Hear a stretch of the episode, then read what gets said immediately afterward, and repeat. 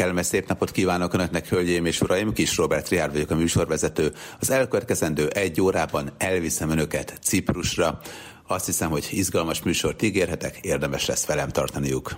A héten egy nagyon komoly bemutatón ismertették a turisztikai minisztérium elképzeléseit, már a ciprusi turisztikai minisztériumét, ugyanis négy éve van ilyen is, a turisztikáért felelős politikus Szavasz Perdius elmondta, hogy ő egyébként a turizmus világából érkezett, és szinte mindenben van tapasztalata, ami a szállodaipar vagy a vendéglátás területén egyáltalán lehetséges. És az is érdekes volt, hogy elmondta, miként látják a ciprusi idegenforgalmi szakemberek egyáltalán az utazás jövőjét manapság, amikor túl vagyunk a koronavírus járványon, és itt van a nyakunkon az orosz-ukrán háború miatti rezsikrízis, plusz még az egyéb utazási válság, válság, hiszen utazni sem tudunk például, repülni sem tudunk olyan egyszerűen, hiszen le vannak zárva a légtérszakaszok. Oroszország felett például nem tudnak átrepülni azok a gépek, amelyek az Európai Unióból vagy akár az USA-ból indulnak, és sorolhatnám tovább. Úgyhogy nem egyszerű manapság. Mégis sorra vette a miniszter Szavasz Perdios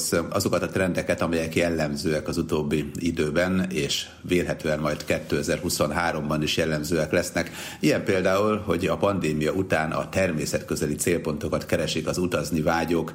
nagyon komoly hangsúlyt fektetnek az egyéni programokra, a szórakozásokra. Manapság már bőven válogathatunk sokféle program kínálatból, és szeretik az emberek saját maguk összerakni ezeket a dolgokat. Olyan ez, hogy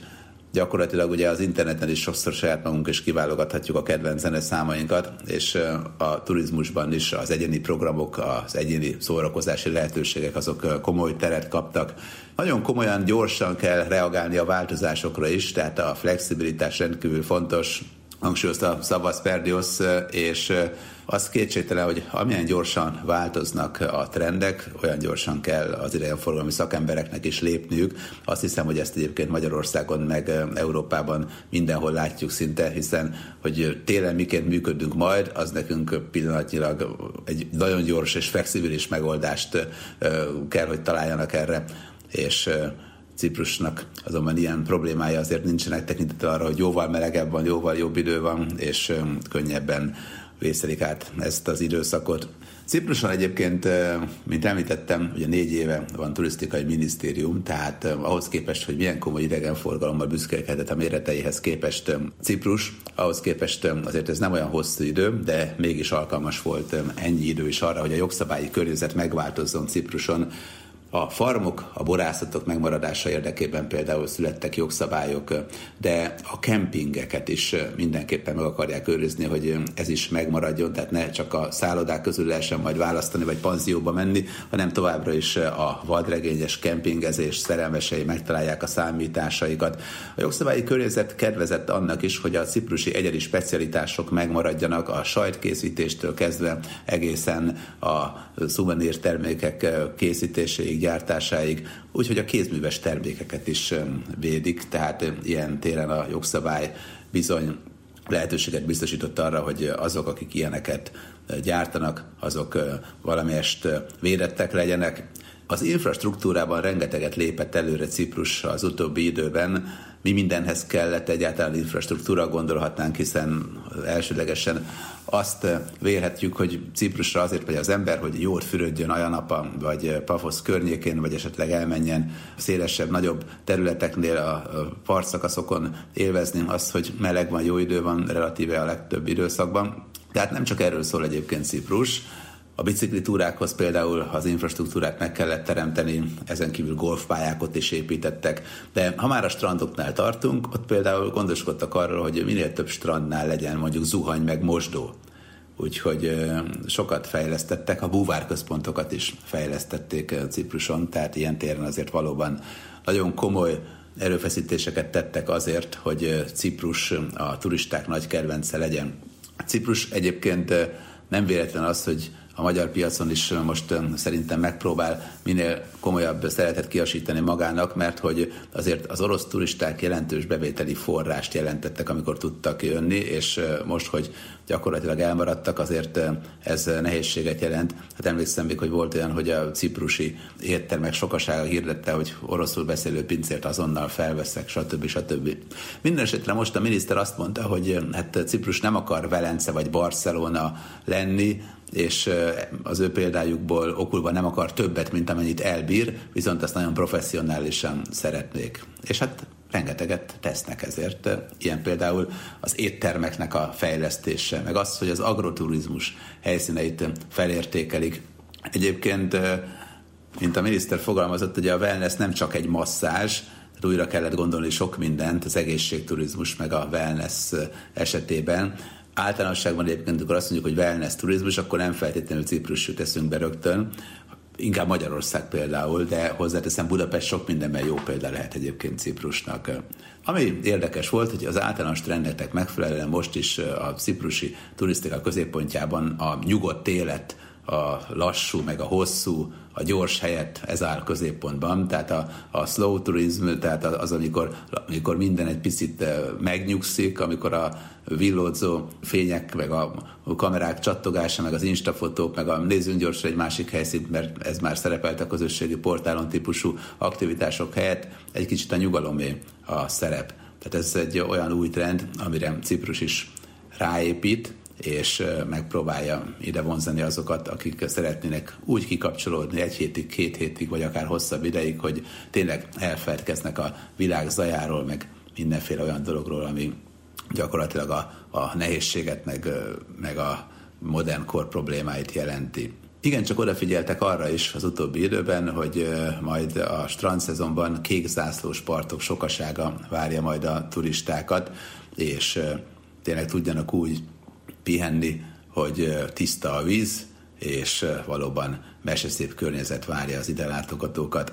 Hozzáteszem, én többször is voltam Cipruson, volt olyan időszak, amikor egy évben kétszer is eljutottam ide, különböző utazási irodák tanulmányutakat szerveztek, meghívtak, tehát tényleg sokat tettek azért, hogy az újságírók népszerűsítsék a területet. Megnéztem Afrodité szikráját, amit, hogyha körbeúszunk, akkor a legenda szerint örökké együtt maradunk a szerelmünkkel, hogyha együtt úszunk persze körbe. De ami az új attrakció, és azt gondolom, hogy nagyon nagy durranás, és valóban egy olyan dolog, ami egyedülálló, legalábbis Amerikában láttam hasonló, de, de az sem teljesen ilyen, az az Ajanapai tenger alatti múzeum, mert hogy 8-10 méter mélyen egy tenger alatt 2021. augusztusában megnyílt egy múzeum, azt hiszem, hogy önmagában a tenger alatt bármit elhelyezni nem egy egyszerű történet, megint csak nem egyszerű megszervezni, hogy utána le is menjenek az emberek, és a búvárok ezt meg tudják nézni, meg hogy nem csak a búvárok tudják megnézni, ugye ez is fontos szempont. És hát ezt úgy megcsinálni, hogy professzionális legyen, a környezetnek ne okozzon különösebb kárt, és élvezni tudják a vendégek, azért nem olyan egyszerű dolog, és ne legyen persze gicses, vagy gagyi, vagy bármilyen. Láttam már tengeralatti múzeumot a világban jó pár helyen. Van, ahol tengeralatti múzeumnak hívják azt, hogy egy hajóroncsot meg lehet nézni, és azt nem is viszik el onnan, mert a búvároknak nagy kedvence. De Arubán például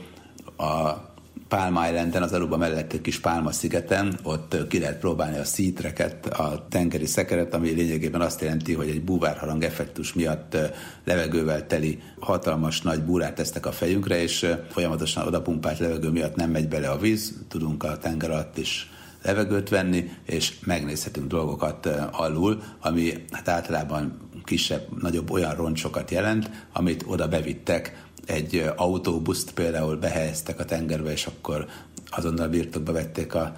kitört üvegek melletti részt a halak, akkor mellette székeket, asztalokat raktak a tenger alá, még kocintani is lehet, hát persze csak játékból tövő üveggel a tenger mélyén. Szóval Arubában ezt megcsinálták, de hát nem biztos, hogy használt a tengernek persze, amikor belerakták a roncsokat meg a buszt. Nos, hát itt a, az Ajanapai víz alatti szobrok múzeuma teljesen más koncepciót követett, és hát azt kell mondanom, hogy jóval profibban megcsinálták, mint jó pár helyen a világban korábban ezeket a tengeralatti múzeumokat. Hát először is kellemes az, hogy 25-26 fokban vagyunk állandóan, és gyerekkel is látogatható egyébként a vízalatti szobrok múzeuma. Összesen 93 műalkotás látható a tenger alatt, és ezek részben rozsdamentes acélból, részben pedig pH semleges betonból készültek, vagy hát ezek kombinációjából 8-10 méter mélyen helyezték el a szobrokat, és úgy tervezték az egészet, hogy tényleg a tengeri élővilágot, a halakat oda vonzák, úgyhogy a búvárok meg a snorkelezők számára is azért élményt nyújtson, és tényleg fantasztikus, különleges hangulata legyen az egésznek. De ami az egészben jó, hogy nem csak múzeum, tehát nem azt jelenti, hogy mindenféle betonszobrokat odaadtak a tenger alá, meg rozsdamentes acélszobrokat, hanem a környezetvédelmi szempontokat is olyan szinten figyelembe vették, hogy gyakorlatilag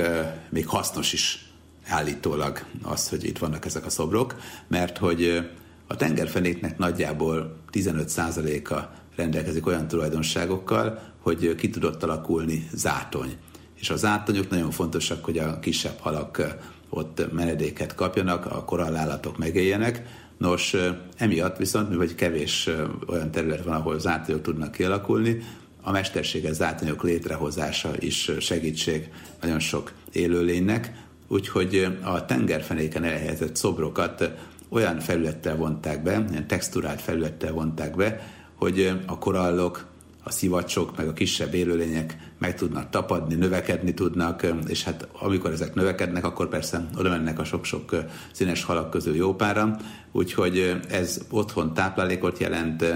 később pedig ilyen lélegző mesterséges zátonyként tudnak majd működni a szobrok, tehát egyszerre érdekes alkotások, és a környezetet nem, hogy nem romboló, hanem inkább segítő dolgok, legalábbis így hírlik. Minden esetre most ezen a rendezvényen láthattunk olyan elképesztő felvételeket, hogy hát tényleg nagyon sokat lehetett rajta dolgozni, mert ugye egyébként a tengerben mindezeket így észrevenni és megnézni, meglátni mondjuk nehéz, hogyha nincsen eléggé erősen bevilágítva, de attól függetlenül azért tényleg nagy élmény. Egy érdekes új trend is, ha már a ciprusi turizmusnál tartunk, megjelenik a turisztika irányításban Cipruson, ez pedig a vegánbarát turizmus. Azért láthattuk azt, hogy az az életmód egyre divatosabb. Hát hozzáteszem, mondjuk Indiában rengetegen vegetáriánusok, sokan vannak, akik nem fogyasztanak egyáltalán húst, de Európa jó pár szegmensében, meg Amerikában is, nem csak a turisták körében, hanem általánosságban egyre több a vegán. Egyébként a miniszter is az, mint elmondta, itt a ciprusi turisztikai vezető, és hát ő szerint a legjobb európai vegánbarát úti cél Ciprus, vagy legalábbis a legjobbak között van mindenképpen, úgyhogy ebből a szempontból itt aztán nincsen gond azzal, hogyha valaki nem eszik húst, és mégis szeretne jól lakni és fantasztikus ízeket megkóstolni, úgyhogy bőven van erre is lehetőség. És hát természetesen meg lehet úgy tervezni az egész utat, hogy nem csak egy szállodában, hanem akár több helyszínen is vannak programok, és ott is vannak étkezések, és ott is lényegében növényi eredetű táplálékot kapnak azok, akik ilyen útra szeretnének benevezni.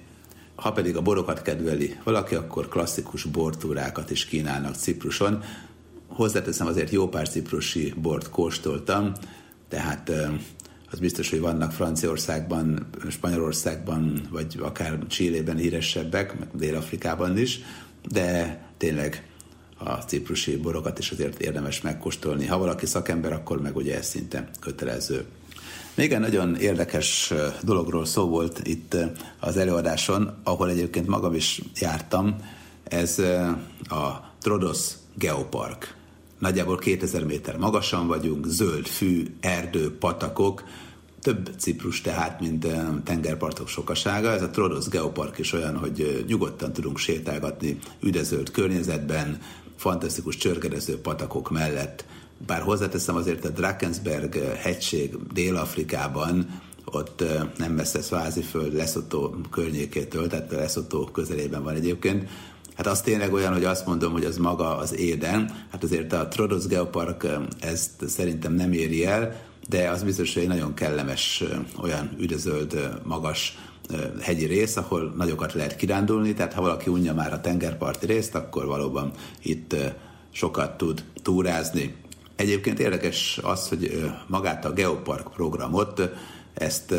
az 1997-ben hirdette meg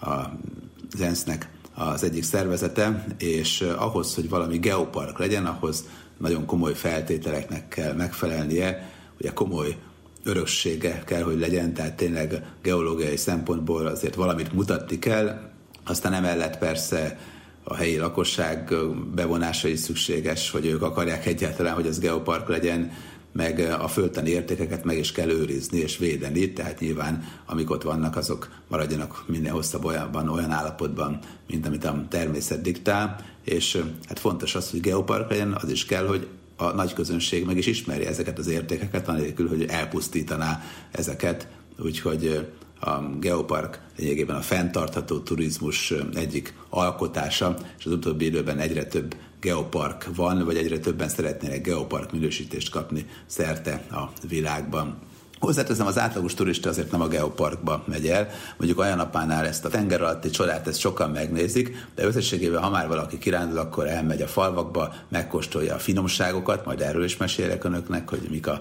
ciprusi finomságok, és hát mellette azért a híres kolostorokat, monostorokat is megnézik rengetegen. Érdekes volt az a mondás, hogy Cipruson szinte mindenki a turizmusból él, nem csak akik a tengerparton adnak ki házat, mert olyan nagy hatással van a helyi gazdaságra a turizmus, és hát emiatt rengeteg, rengeteg pénzt befektetnek azért, hogy például saját terméket állítsanak elő helyi ciprusiak, ezeket olyan szinten támogatják, hogy az a cél, hogy akárhova megy egy turista, autentikus termékekkel tudjon találkozni. És ami még meglepett, hogy a ciprusiak nem csak a tengerparti jó minőségű szállodákat, hanem a hegyi hoteleket is elkezdték fejleszteni. Tehát tényleg úgy gondolják, hogy érdemes azokat is komolyabban támogatni, mert hogy a túrázni vágyók azok majd oda mennek azokban az időszakokban, amikor egyébként a saját országukban jóval hidegebb van, itt viszont kellemes 23-25 fok, lehet, hogy a tengerben nem akarnak fürdeni, de a hegyi hotelekben eltöltenek kellemes időt, wellnesseznek, jól érzik magukat, utána elmennek egy bortúrára, és hát ebből is komoly bevételt lehetséges majd szerezni. Úgyhogy lényegében az a cél, hogy Ciprus teljes területét turisztikailag vonzó célponttá tegyék, ne csak a tengerparti szakaszt, úgyhogy ez nagyon-nagyon komoly elképzelés. De ha már egyébként az élelmiszereknél tartunk, meg a geoparkoknál, akkor még néhány érdekesség. Ugye 90 millió évvel ezelőtt még víz alatt volt a mai Ciprus területe, vulkáni tevékenység következtében tűnt elő a tengerből, úgyhogy amikor valaki hegyi túrára indul, akkor sok-sok kagylót is találhat Egyébként nálunk Magyarországon is az észak-keleti területeken, az északi középhegységben jó pár helyen cápafogat is találtak, ugye régen a Panon tengernek volt a tengerpartja, és azt hitték sokáig, hogy ez madárnyelv, de hát cápafog volt valójában. Úgyhogy ez nem csak Cipruson, hanem nálunk is így van egyébként. A karácsonyra nagyon komolyan készülnek a ciprusiak, mert hogy mintegy két hónapig majd karácsonyi díszbe öltöztetve lesz jó pár bolt, jó pár üzlet, jó pár város, és hát nyilván azért nem egy Mikulás hangulat, ami Rovaniemiben, Finnországban várja a látogatókat, ugyanakkor, hogyha valaki nem havat akar, meg hideget, hanem jó időt, és mellette azért szeretne mégis karácsonyi hangulatot, na hát azoknak tökéletes ez a karácsony, az advent, amit Ciprus kínál a vendégeknek, a turistáknak. Tehát összességében azt kell mondanom, hogy a ciprusi turizmus megújulását talán leginkább az jelenti, hogy a Ciprus nem csak a nap és a tenger országa, úgy kívánják ezt igazolni, és sokkal több az, amit kínálnak a vendégeknek, azzal, hogy golfozhatnak, azzal, hogy hegyi túrákon vehetnek részt, a hegyi parkba, hegyi szállodákba elmehetnek, a bortúrákra mehetnek, a mezőgazdasági túrákat megnézhetik, hogy azok vajon milyenek, biciklizhetnek az új bicikli területeken, bicikli útvonalakon, szóval nem csak, hogy a nyári időszakban a különjáratú repülőgépek fogadása nem csak erről szól Ciprus, hanem megpróbálták kiszélesíteni azt az időszakot, amíg nagyon sokan jönnek ide a vendégek közül, meg hát a kínálatot is elég erősen fejlesztették, megőrizve persze azt, hogy minden lehetőleg autentikus legyen, és amikor valaki megkóstolja az ízeket, akkor azt mondják, hogy hát tényleg ez igazi ciprusi Hozzáteszem, én a ciprusi sajtot szeretem rendkívüli módon, én abból hoztam haza a legtöbbet. Tehát ugye van a klasszikus görögös feta sajt, de van a halumi sajt, ami Cipruson talán a legfinomabb, és ezt nagyon-nagyon jónak tartom, úgyhogy ebből Cipruson nagyon komoly készletet halmoztam fel, és aztán haza is hoztam, hogy elfogyasszam, de az biztos, hogy sok más különleges sajtjuk is van, hogyha valaki elmegy egy olyan üzembe, ahol sajtot készítenek, és hát van ilyen túra is egyébként, akkor a meleg sajt valószínűleg elomlik majd a szájában, és úgy érzi, hogy hát valami csoda történt. Szerintem ez komoly élmény, de természetesen a klasszikus görögös rablóhús is kapható rengeteg helyen, mellette a muszakát is speciálisan készítik, tehát a padlizsános, rakott krumpli-szerű finomságot is egy kicsit megbolondítják. Úgyhogy összességében azért Ciprus és hát a ciprusi görög terület az mindenképpen gasztronómiailag is más, mint hogyha valaki mondjuk Aténban, vagy Korfun, vagy Krétán falatozik, és vannak speciális fogások is, meg a helyi általános fogások is egy picit eh, más jellegűek, legalábbis én ezt tapasztaltam, de gondolom azért a gasztronómiát nem akarták és nem akarják úgy megújítani, mint mondjuk eh, a turisztikai koncepciót, vagy általában a turizmussal kapcsolatos eh, elképzeléseket, vagy mondjuk a logóját, a Ciprusnak és a turisztikai képet, ami a Ciprusra az emberekben él. Nagyjából látjuk azt, hogy komolyan átformálták, vagy megpróbálják átformálni a Ciprusról alkotott képet. Szeretnék a híres geoparkjukat mindenképpen népszerűsíteni az Ajanapai Vízalatti Múzeumot, de emellett teljes évszakossá szeretnék tenni a ciprusi turizmust, és azt akarják, hogy folyamatosan menjenek oda vendégek, hiszen kellemes jó idő van, és akár a karácsonyi készülődést is Cipruson meg lehet ejteni Igaz, hogy hó nincsen, de cserébe van jó idő, meg golfozási lehetőség, meg agroközpontok, meg túrázás, meg bicikli túrák, meg mi egymás. Hát persze azért a régi értékekről se feledkezzünk meg, hiszen Ciprus nagyon sok hagyományos értéket is rejt, és a turisták túlnyomó többsége még mindig azért megy oda, mert hogy homokos tengerpartokból van bőséggel. Egyébként a partszakaszok közül szerintem talán Ajanapa az, ami a legérdekesebb és a legszebb, és ha valaki itt egy szállodában megszáll, akkor azt kell mondanom, hogy a nyári időszakban tényleg pazar tengerpartot talál. Fehér homokot azért ne keressenek, a földközi tenger medencében talán csak Szardinián van egy kis szakaszon fehéres homok, de hát az sem ilyen maldivos, úgyhogy azért csodát ne várjanak, de vannak nagyon szép kavicsos, homokos tengerparti szakaszok, rengeteg homokos rész is van, sziklás is, úgyhogy mindenki megtalálja azt, ami neki tetszik, minden további nélkül. Olyan nap mellett Paphos azért érdekes, mert itt még a régi történelmi emlékeket is meg lehet nézni, ezek viszonylag jó állapotban megmaradtak. Aztán ott van Limassol, Larnaka és a főváros Nikózia, azt hiszem még ezek is a legfontosabb látnivalók közé tartoznak, és bőven lehet esti sétákat tenni. Cipruson egyébként valamivel többen, mint egy millió laknak, durván egy millió 200 ezer fő, és a területe egyébként 5895 négyzetkilométer, tehát egy nem túlságosan nagy és nem igen sűrűn lakott területről van szó. Euróval tudunk fizetni, csatlakoztak az eurózónához, és Szicília és Szardinia után a földközi tenger harmadik legnagyobb szigete Egyébként földrajzi szempontból Ázsiához tartozik a sziget, mivel hogy az ázsiai kontinentális talapzaton található, ugyanakkor európai ország, és mindig is Európa szerves része volt. Nikózia, a főváros, lényegében akár csak a Ciprus szigete ugyanúgy ketté osztott, és a déli, főként görög, és az északi török terület elkülönül egymástól, és hát van a zöld vonal, az a vonal, ami lényegében az Észak-Ciprusi Török Köztársaságot, ezt a szakadár államot és Ciprust egymástól elválasztja. A szigeten egyébként van két brit támaszpont is, Akrotiri és Dekélia, tehát a mai napig még ők azért itt tartózkodnak, az itteni hadsereg. A szigeten van egyébként két brit támaszpont is, Akrotiri és Dekélia. Mint már meséltem önöknek, Afrodité sziklája az, amit a mai napig megmutatnak itt a turistáknak, mert hogy a görögök szerint itt született Afrodité, a szépség és a szerelem istennője, és hát állítólag az itteni sziklánál jelent meg a habokban.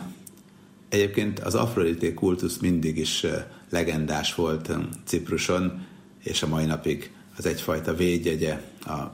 szigetnek. Hosszabb, rövidebb ideig az asszírok, meg az egyiptomiak is elfoglalták, de a római birodalom része is volt. A rómaiak egyébként nagyon komoly házakat építettek, nagy villákat emeltek, és hát Vénusz néven ugye Afrodité továbbra is legendás volt itt, és hát ezt a kultuszt tovább építették, úgyhogy lényegében Ciprus és az Afrodité, a Vénusz, a szépség nem különült el egymástól. Aztán a ciprusi ortodox egyház önálló keresztény egyház lett, és a keresztény hagyományok azok ugye a mai napig rendkívül erősek. Oroszlán szívű Richard angol király a keresztes háborúk idején megszállta Ciprust, majd eladta a templomos lovagoknak. Aztán kézen közön megint ide-oda adogatták a sziget fölötti uralmat jelképező jogot, és létrejött a ciprusi királyság, ami aztán folyamatosan harcolt a muzulmánokkal meglehetősen hosszú ideig. Végül 300 éven át az oszmán birodalom része lett a sziget. A törökök egyébként nem akarták muszlim hitre téríteni a sziget lakóit, sőt, igazából az ortodox egyháznak, a ciprusi ortodox egyháznak különböző feladatokat adtak, úgyhogy ebből a szempontból a vallási türelem volt érvényben. Végül megszerezték az angolok a mai Ciprus területét, és hivatalosan Nagy-Britannia bérbe vette Ciprust az oszmán birodalomtól, aztán ez a bérlemény hip-hop előbb-utóbb tulajdonná vált, úgyhogy Ciprus brit korona gyarmat lett. A gyarmat birodalmak felbomlásának időszakában, ugye a második világháborút követően a törökök szerették volna, hogyha felosztják a területet, minden esetre Nagy-Britannia, Görögország, meg Törökország komolyan tárgyalt arról, hogy vajon mi legyen Cipruson. Végül 1960. február 11-én Zürichben aláírták a függetlenségi dokumentumokat. Az első elnök harmadik Makarios görög ortodox pátriárka lett. 1974-ben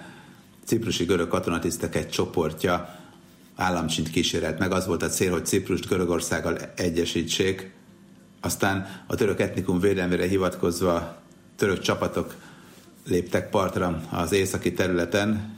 és 1983-ban egyoldalúan kikiáltották az északi terület függetlenségét, Északi Ciprus Török Köztársaság néven, de hát ezt nagyon kevesen ismerik el, ezt az államalakulatot. Ciprus 2004-ben az EU tagja lett, 2008-ban pedig az eurózónához is csatlakoztak, bevezették az eurót ma, és ezzel fizethetnek a turisták, hogyha ide látogatnak. Cipruson hivatalosan a görög és a török is hivatalos nyelv, de ugye az 1974-es török invázió meg az ország két részes osztása után lényegében délen görögül, északon meg törökül beszélnek legfőképpen, de egyébként mindegyiknek megvan a maga nyelvjárása. Itt a görög területen is görög ciprióta nyelvjárást beszélnek. Elég jó utak vannak, mi bérautóval közlekedtünk folyamatosan Cipruson, bár hozzáteszem azért hozzá kell szokni az itteni közlekedéshez, ugye, mint általában az egykori brit gyarmatoknak a közlekedése ahhoz hasonló, de minden további nélkül, hogyha valaki szeret vezetni, akkor szerintem ezt meg tudja ugrani, és hát azért,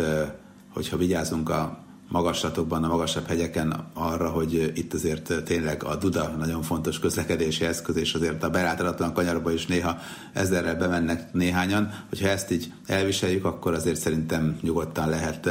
bérelni akár autót, de jó pár ismerősöm motorral járta be a hegyeket, meg a monostorokat, sokan pedig befizettek valamilyen buszos túrára, de hát mindegyik megoldás az működik. Biztonságos Ciprus azt tapasztaltam, tehát semmifajta eltrozítás nem volt. Itt is úgy működik, hogy a bérautónak a kulcsát még akár ott hagyhatjuk a szőnyeg alatt is nem viszik el, tehát rendkívül jó a közbiztonság, legalábbis az én tapasztalatom ez volt. A legtöbb látogató egyébként általában Angliából érkezik, de az angolokon kívül még németek is, svédek is mennek, és mondom, oroszok voltak, akik meghatározták még a turizmust, tehát ők most ugye nem jönnek, viszont sok más helyről, például Közép-Kelet-Európából is, így Magyarországról is rendkívül sok ember azt gondolja, hogy érdemes felfedezni Afrodité fantasztikus birodalmát. Nikóziában, a fővárosban sok érdekes múzeumot is találunk, bár hát ugye a többség az a tengerpartot eddig nem hagyta el, hát kíváncsi vagyok, hogy most az új koncepció következtében majd miként alakulnak a számok. Egyébként ez nagyon szerethető elképzelés, hogy Ciprus más oldalát is megmutatják a vendégeknek, de minden esetre attól még Nikóziában a Bizánci Múzeum vagy a Ciprusi Múzeum az rendkívül érdekes, és szerintem érdemes ide látogatni. Protaras pedig egy klasszikus tengerparti üdülőhely, napozóágyakkal, nyugágyakkal a nyári, meg a koraőszi, késő tavaszi időszakban. De hát én voltam egyébként november elején is Cipruson, és minden további nélkül fürödtünk a tengerben, tehát nem volt gond, ragyogó napsütésben tudtunk fürdeni. Protaras azért érdekes, mert éjszaka is komoly élet van itt. Ciprusnak a legrégebbi városa az Larnaka, és hát itt nagyon-nagyon nagy nemzetközi reptér van, általában itt szállnak le a gépek, mi is itt szálltunk le mindegyik alkalommal, és hát mentünk is tovább valami kis szállodába, innen egy picit távolabb, de azzal együtt vannak szép templomok, Szent Lázár templom például nagyon érdekes, és Larnakában van a Larnakai sóstó is. Ha pedig valaki búvárkodni akar, akkor itt van az egyik legprofibb búvárcentrum, a Janapában meg a másik. A Trodos hegységről már meséltem, ami geopark lett, és hát tényleg itt vizesések, fantasztikus üdezöld 2000 méter körüli hegyek, de hát mellette meg rengeteg kis, apró, színes ciprusi falu is várja a látogatókat. Templomok, szentélyek, patakok, csermelyek sokasága, úgyhogy nem véletlenül mondják azt az idegenforgalmi szakemberek, ugye itt a bemutatón is ezt mondtam az idegenforgalmi vezető, hogy ez kiváló úti cél lehet akkor is, ha valaki decemberben, januárban, februárban jön Ciprusra, és mást is akar, mint pusztán a tengerpart környékének felfedezése. De hát azért még mindig nap, meg környéke az, amire azt mondják, hogy hát igen, ez a Ciprus, mert hogy itt a homok talán a legkellemesebb, viszonylag sekély területeket találunk, hatalmas beach hangulat, és hát Ajanapán tényleg gyönyörűek a strandok, itt a legszebbek a strandok Ajanapa környékén. Van a Nissi Beach például, a Makronissos Beach, és a mellettük lévő kis öblöcske, ahol szintén rengeteg vendég fordul meg. Larnaka és Nikózia nagyváros, Limasszol még szintén. Egyébként Nikózia után Limasszol a második legnagyobb település, és ennek az óvárosa nagyon érdekes. Van egy híres bevásárló utca, meg az éjszakai élet kedvelői találnak diszkókat, bárokat, és az itteni kikötőben van talán a legtöbb, legszebb luxus jakt. Mint említettem, az Afrodite szikla az, amit minden turista megnéz, még hogyha nem is úszik feltétlenül körbe-körbe, hogy aztán együtt maradjon a kedvesével, vagy a férjével, feleségével, de attól még a szikla melletti Pafosz városát rengetegen felfedezik, mert hogy itt megnézhetjük a római kori villák maradványait, izgalmas mozaikokat, van egy jó állapotban megmaradt erőd, amit még a törökök építettek, királysírok a negyedik századból, egy klasszikus görög amfiteátrum, ahol rengeteg színházi előadás is van, úgyhogy tényleg ide is el lehet látogatni, és egyébként meg Pafosz azért is jó, mert ilyen hatalmasra nőtt pálmafa sor mellett bóklázhatunk, hogyha szeretünk a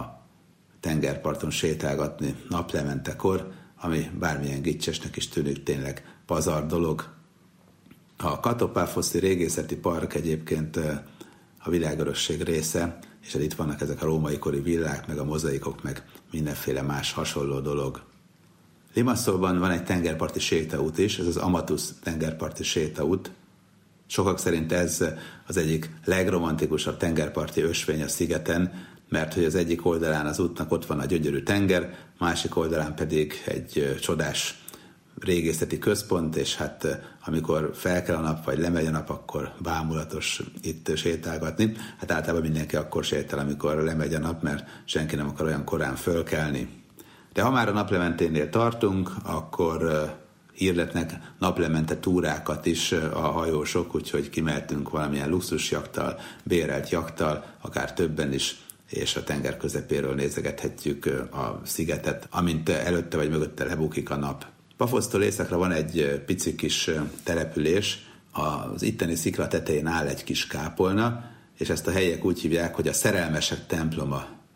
És hát a szerelmesek el is mennek mindig megnézni ezt az 1700-as években épült kőkápolnát, mert hogy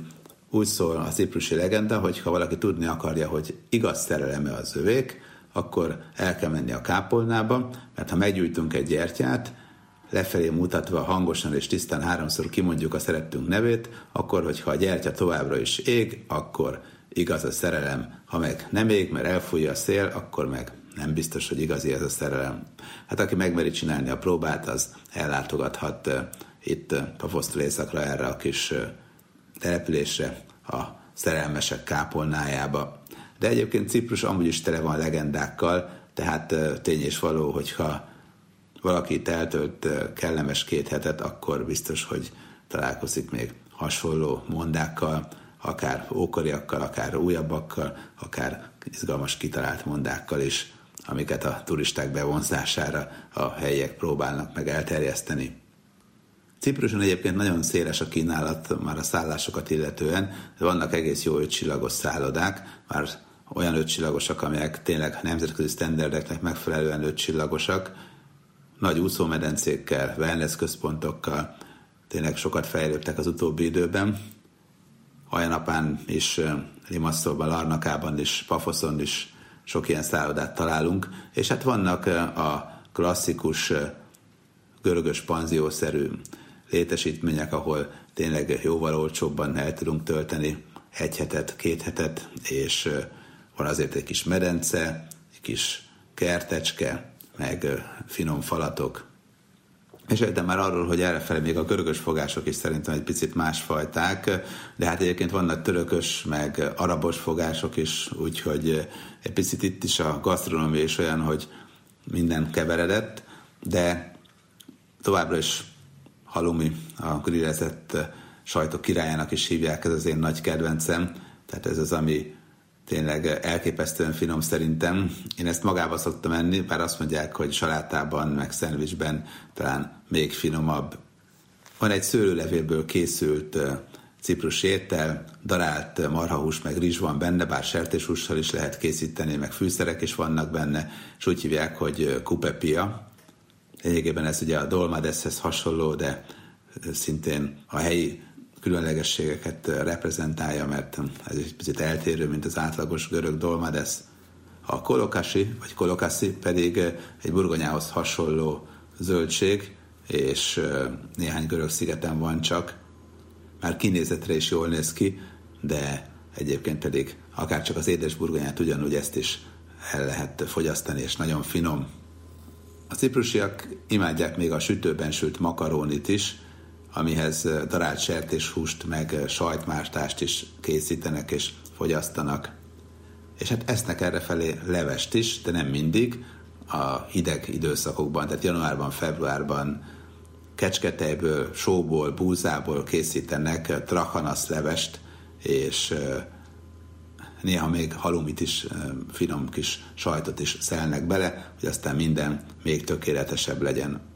Ciprus tényleg álomszép sziget, hogyha a földközi tenger szigeteit összehasonlítjuk, akkor valóban azok közé tartozik, ahol bőven van látnivaló. Természetesen azért tudni kell, ne arra számítsunk, mint amikor megérkezünk a Maldiv szigetekre, vagy Boraborára, hogy hófehér homokfövenyen majd sétálgatunk, és a pálmafák a víz fölé hajolnak, hanem a földközi tenger medencének egy olyan pazar gyönyörű szigetére, ahol nagyon szép színekben pompázik a tenger, kellemes partok vannak, fantasztikus természeti adottsága van, hiszen például a geopark az nagyon-nagyon érdekes, és maga a történelem szinte minden lépésünk a régészeti lelőhelyeknél, mert hogy ugye Cipruson azért igen komoly antik emlékeket találunk. És hát van még jó sok érdekesség, például az, hogy rengeteg cicával, kis cicával találkozhatunk, ugyanis nagyon szeretik a macskákat errefelé. Nekem is van egy macskám otthon, úgy hívják, hogy Amida, a feleségem nagy macska én meg tűröm, és hát lényeg az, hogy mondja a feleségem, hogy általánosságban, hogyha valaki nem akar egy állatot feltétlenül a lakásba vagy a házba, akkor ő lesz az, aki majd a későbbiében a leginkább megkedveli és leginkább dédelgeti. Hát valahogy ambicicával én is így jártam. És Cipruson, amikor sétálgatunk, szinte biztos, hogy nagyobb cicát vagy kisebb cicát, de látni fogunk. Egyébként az első emlékek a macskák háziasításáról Ciprusról származnak, 12 ezer évvel ezelőttről. Úgyhogy az biztos, hogy itt a macskák mindig is jelen voltak Cipruson, tehát egy igazi macska szigetről is beszélhetünk. Ciprus lobogója, Ciprus zászlója még érdekes, mert hogy az ország térképe benne van a zászlóban, a hivatalos zászlóban is, és hát persze a térkép a teljes szigetet ábrázolja, hiszen mindig is azért Ciprus úgy érzi, hogy hát ez Ciprus az egész sziget, tehát lélekben azért ez így működik. Cipruson az angollal elboldogulunk, jó pár helyen a némettel is, és az orosz turisták kedvéért nagyon sokan megtanultak oroszul, bár ők most elmaradtak, de azért a felszolgálók közül jó páran itt maradtak, és lényegében emiatt így is el lehet boldogulni. Érdekes még az, hogy kora ősszel és kora tavasszal is rengeteg madarat láthatunk Cipruson, mert hogy Európa egyik legnagyobb madárvonulási útvonalánál fekszik Ciprus, hát persze alatta, mert ugye fölötte vonulnak a madarak, de hát az biztos, hogy azért néhányan le is szállnak, mert régen azt hittem, hogy a madarak szépen a földközi tengeren átszállnak, de nem, vagy egyik szigetre szállnak, és akkor onnan tovább mennek, vagy pedig megkerülik szépen a szárazföldi területek fölött repülve a tengert, és a madarak egyik része, például a költöző madarak nálunk is a Dunántúról a Gibraltári szorosnál megy át Marokkó környékére, a másik része pedig elmegy Ciprus felé, meg közel-kelet felé, és akkor ott telel át, tehát kétfajta útvonal is létezik, de nem így átrepülnek hip-hop a földközi tengeren, mert a kisebb madarak, akik még fiatalabb madarak nem is nagyon bírják. Úgyhogy minden esetre vannak ilyen nagy madárvonulási útvonalak, és Ciprus is az egyik megállójuk a madaraknak. Vannak például rózsaszín flamingók is, több ezer rózsaszín flamingó is sokszor megfigyelhető a téli hidegebb hónapokban Cipruson, főleg a Sóstó környékén, Larnakán és Limasszolban is. Nagyon sok muflon is él Cipruson, de olyan sok, hogy lényegében fontos, mint egy nemzeti állatként is tisztelik a muflonokat, sőt, még pénzérmén is láthatunk egyébként, és a Trodos hegységben, ha már a Geoparkról meséltem önöknek a mai egy órában, akkor ott azért bőven találkozhatunk muflonnal. Ciprus neve egyébként a görög rész szóból származik, és onnan kapta a nevét, hogy az ókorban nagyon komoly részbányák voltak itt, mert hogy a réz görög neve a Kipros, és lényegében innen kapta a nevét Ciprus, a rézről nevezték el. Egyébként a világ öt leggazdagabb rézérsz lelőhelyének egyike a Trodos hegységben van, abban a híres hegységben, amiről már annyit meséltem önöknek. Hölgyeim és uraim, önök a világszámot és benne a műsorvezetőt Kis Robert Rihárdot hallották. Segítőtársam Garai Bendegúz nevében is további kellemes hétvégét és jó rádiózást kívánok önöknek, viszont hallásra!